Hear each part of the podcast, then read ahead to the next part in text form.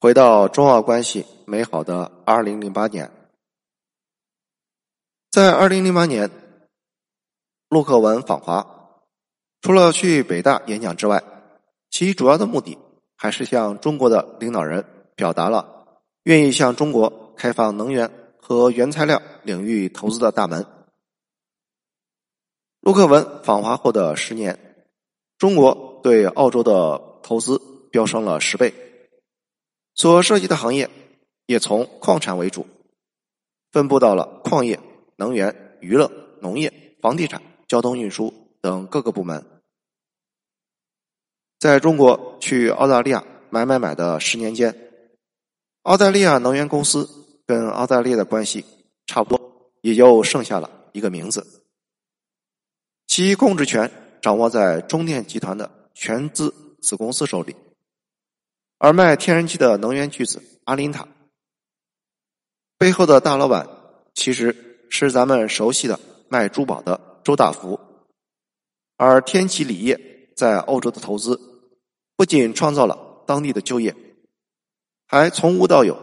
硬生生为澳大利亚创造了一个新的锂产业。然而，在意识形态的偏见之下，即使中国资本。参与建设了澳洲，澳洲对中国资本的敌意却与日俱增。最典型的就是蒙牛集团并购 LDD 的那个案例。今年二月份，蒙牛和日本的麒麟集团达成了协议，意欲收购旗下的澳洲牛奶加工商 LDD。但是，经过六个月的审查后，澳洲财政部最终以安全为理由否决了这一收购交易，以至于 LDD 最后被折价为四千万澳元，便宜的卖给了澳洲本土的贝加乳酪公司。LDD 本来就是一家日资的公司，即使说出售给了蒙牛，也是从一个外资转到了另外一个外资。然而。公司在日本人手上没问题，在中资公司手上就不允许。最后呢，宁愿折价也要卖给澳洲本地人。这明摆了就是这些事情，日本人干行，你中国人干那就是不行。而这恰恰是澳大利亚对中国贪婪和恐惧并存的矛盾心态的反应。一方面。澳大利亚想搭上中国经济增长的顺风车，从中国崛起中多薅点羊毛，但是在另一方面，由于意识形态的偏见，又始终对中国怀有着强烈的戒心。一九九三年，南航公司花一美元与一家加拿大的航空公司联合，从西澳洲政府手中租下了梅里登机场。开办飞行学校，签了合同，租期一百年，股权与加拿大航空公司平分。南航接手之后，为原本只有两条沙砾跑道的梅里登机场投资数百万美元，建起了沥青跑道、塔台、机库等等设施，帮助澳洲飞行教练解决了就业，还因为学员的消费拉动了当地的经济。但就是这样一个南航出钱，而且并没有完全控股，还有利于当地经济的项目，在二零一七年被澳大利亚人报是如此的评论：得不到中国人的批准，澳大利亚飞行员就不能在本国机场着陆。这件事情真让人愤怒。二零一五年，澳大利亚北领地政府将达尔文港。租给了中国山东丰桥集团，租期九十九年。作为距离亚洲最近的港口，达尔文港的战略位置非常重要。时任美国总统奥巴马听说后非常不满，喊话澳大利亚：下一次记得提前通知我们。即使是达尔文港在之后发展迅猛，然而澳大利亚并不会讨论这些。他们在包装上是这样讨论的：达尔文港在中国手上会有多大的威胁，以及什么时候我们才能收回达尔文港？令人讽刺的是，中国资本看似势如破竹，但是累计是二零一九年，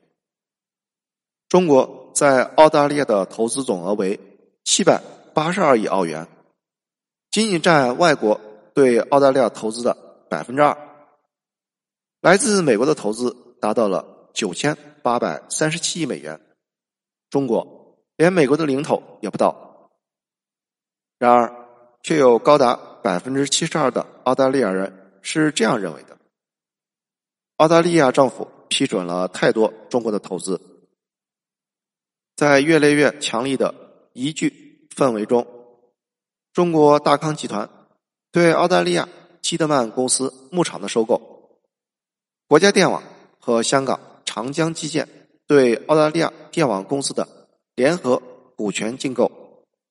香港长江基建。对澳大利亚天然气管道公司 APA 的收购，乃至华为、中兴对澳洲五 G 项目的投标等等，全部受挫。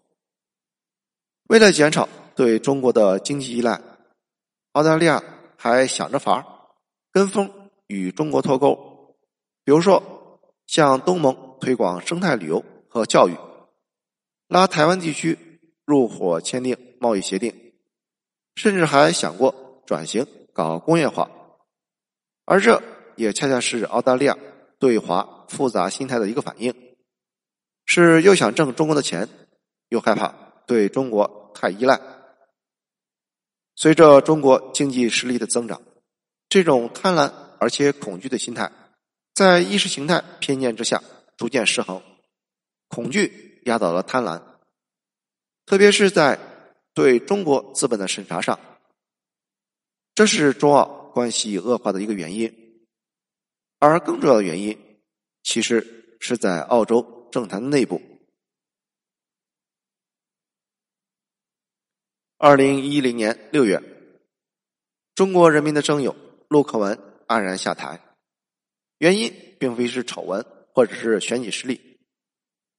而是一个听起来非常老土的原因——党内政变。当年，由于突然宣布对矿业公司加税，澳大利亚政府遭到了矿企业主和工人的强烈反对，多地爆发了数千人的游行示威。陆克文和所在的工党支持率大幅度下跌，工党内部的反对派转而支持陆克文的副手茱莉亚·吉拉德。六月二十三日半夜，记住这个时间。是半夜，吉拉德公开宣布挑战陆克文的领导地位，要求陆克文立刻举行党首的选举。希拉德的逼宫被媒体形容是午夜的政治枪决。由于感觉大势已去，陆克文当即宣布辞职。许多澳大利亚人睡了一觉起来，发现怎么国家领导人就换了。场面一度十分的尴尬，而吉拉德的政变式夺权也打开了一个逼宫的魔盒。此后十年间，澳大利亚总理六次易主，其中四次是因为逼宫，而目前的总理莫里森也是通过逼宫上位的。澳大利亚政治沿袭英制，由议会多数党领袖自动担任总理。但和英国议会五年一选不同，澳洲议会三年一选，所以总理的选举压力更大。而且，由于担心党内同僚借着民意逼宫，澳洲的总理格外重视民意，常常为了短期的民意而牺牲掉本国长远的福祉。民意也确实在发生着潜移默化的变化。一九九六年的澳洲，出生地为中国的人只有十万人出头，位列第九。但是二零一九年，出生地在中国的人已高达六十七万，位列第二，仅次于澳洲前宗主国英国。中国移民的增加也带来了中华民族的优良传统，那就是买房子。二零一三年后，澳洲房价迅速上涨，买不起房子，但是逐渐已加入选民大军的年轻人，将房价的上涨归咎于中国买家的助推，加之中国资本的影响力在各个行业提高，澳洲民间反华情绪日益发酵，臭名昭著的白澳情节有着死灰复燃的迹象，民意暗流汹涌，最终在二零一七年炸开了锅。当年，澳洲安全情报组织 ASIO 指控中国商人向当地的政界人士捐款，酝酿已久的对华恐惧情绪终于找到了宣泄的出口。民调岌岌可危的总理特恩布尔仿佛。抓到了一个救命的稻草，他立即推出了反外国干涉法。嘴上说这个法案并不针对任何一个国家，但是在之后他接受采访时还喊了一句：“澳大利亚人民站起来了！”注意，他是用中文喊的。就这么一句莫名其妙的“站起来了”，让特恩布尔短期内。大幅度提升了个人的威望，但是却让中澳关系从二零一七年起急转直下。此后，对华鹰派在澳洲政坛逐渐抬头，有的反华议员为了对抗中国的战狼，还形成了自诩为“金刚狼”的小团体。到了二零一九年，特恩布尔已被同样是逼宫上位的莫里森所取代。莫里森在当年的议会选举中爆冷胜出，得以连任总理。原因之一就是靠着反华狂魔克莱夫·帕默。克莱夫·帕默堪称是澳洲版的特朗普。帕默最早也是靠着房地产发家，后来转行搞矿业，